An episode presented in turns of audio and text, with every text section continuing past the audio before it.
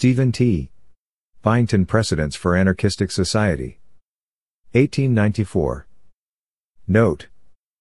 This is probably the first explicit text in which anarchy is viewed as panarchy, to each the government or non-government of his slasher choice. It is also a very lucid argumentation of the practical possibility and functionality of anarchy, beyond general prejudices and personal fears. Anarchism has the disadvantage of never having been tried under civilized conditions. It appears to work well in certain savage tribes described in Spencer's Justice, and in some of the Eskimo tribes. But the conservative will explain that this is because they are naturally inoffensive, and will not believe that their anarchy can have helped cause their inoffensiveness. Therefore he will not cease to say that anarchy cannot effectively repress invasive acts, that the protective associations will spend half their time fighting each other, and the other half chasing criminals whom they cannot catch. It is certainly fair to answer by asking how bad they would have to be to be worse than the state, but it is also worthwhile to look for what we can find of historical precedent. In the most ancient social organizations of which we have knowledge, citizenship and jurisdiction depended on family. A man was born into such a tribe, therefore the tribe had a right to command him, and to enforce its commands wherever it could find him, while he had a like right to claim its protection wherever it could reach. These rights and duties were, in some cases at least, inalienable. We sometimes find this form of order carried even into city life, as in pre-Mohammedan Arabia.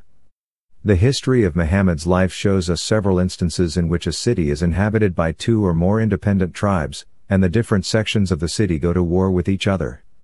But it does not appear that they were more disorderly, or fought more, than the tribes of the same turbulent blood in other circumstances.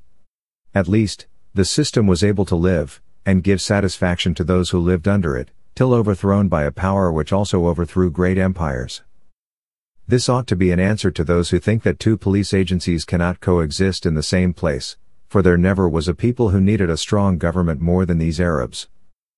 But this system has been changed in the direction of greater liberty.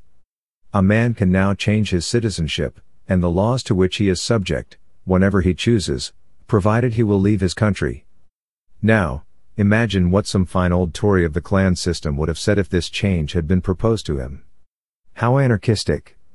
A man would be able to escape from all the laws that bind him by simply running away. Law and order would utterly cease. But the world has survived it.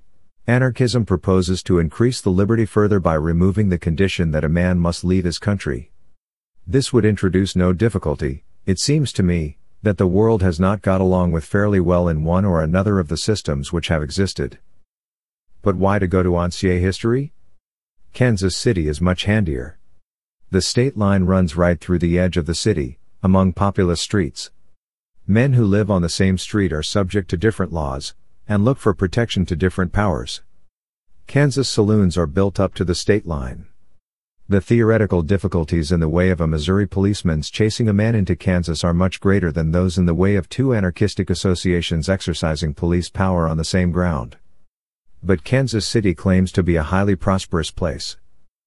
When New York and Jersey City are connected by tunnel or bridge, nearly the same predicament will arise. The impossibilities of anarchism are about to be introduced in New York. Why do not the defenders of public order protest against the improvements? Worse yet. Under anarchy every man would be subject to his neighbor's association to this extent, that the association could punish him for clearly invasive acts.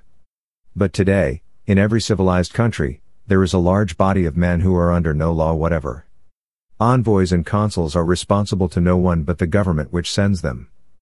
Cromwell once hanged an ambassador for murder, but no one ever dared follow the example. If a consul commits a crime here, all we can do is politely to request the consul's royal master to recall him as persona non grata, and to punish him at home in such a way as may seem adequate. This privilege extends to the foreign representative's retinue also, including, I believe, even household servants. It is the uniform practice of Christian countries to maintain as against non-Christian countries the ancient principle that their subjects in a foreign country are not subject to the laws of that country. This privilege is always provided for in treaties.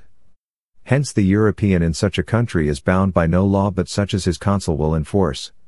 In places like Cairo and Jerusalem there are considerable colonies of at least half a dozen nationalities, each of which is responsible solely to its consul.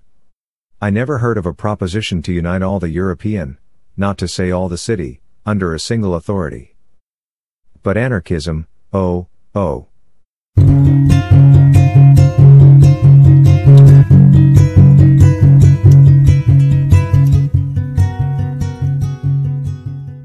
Thank you for your interest in Panarchist Network.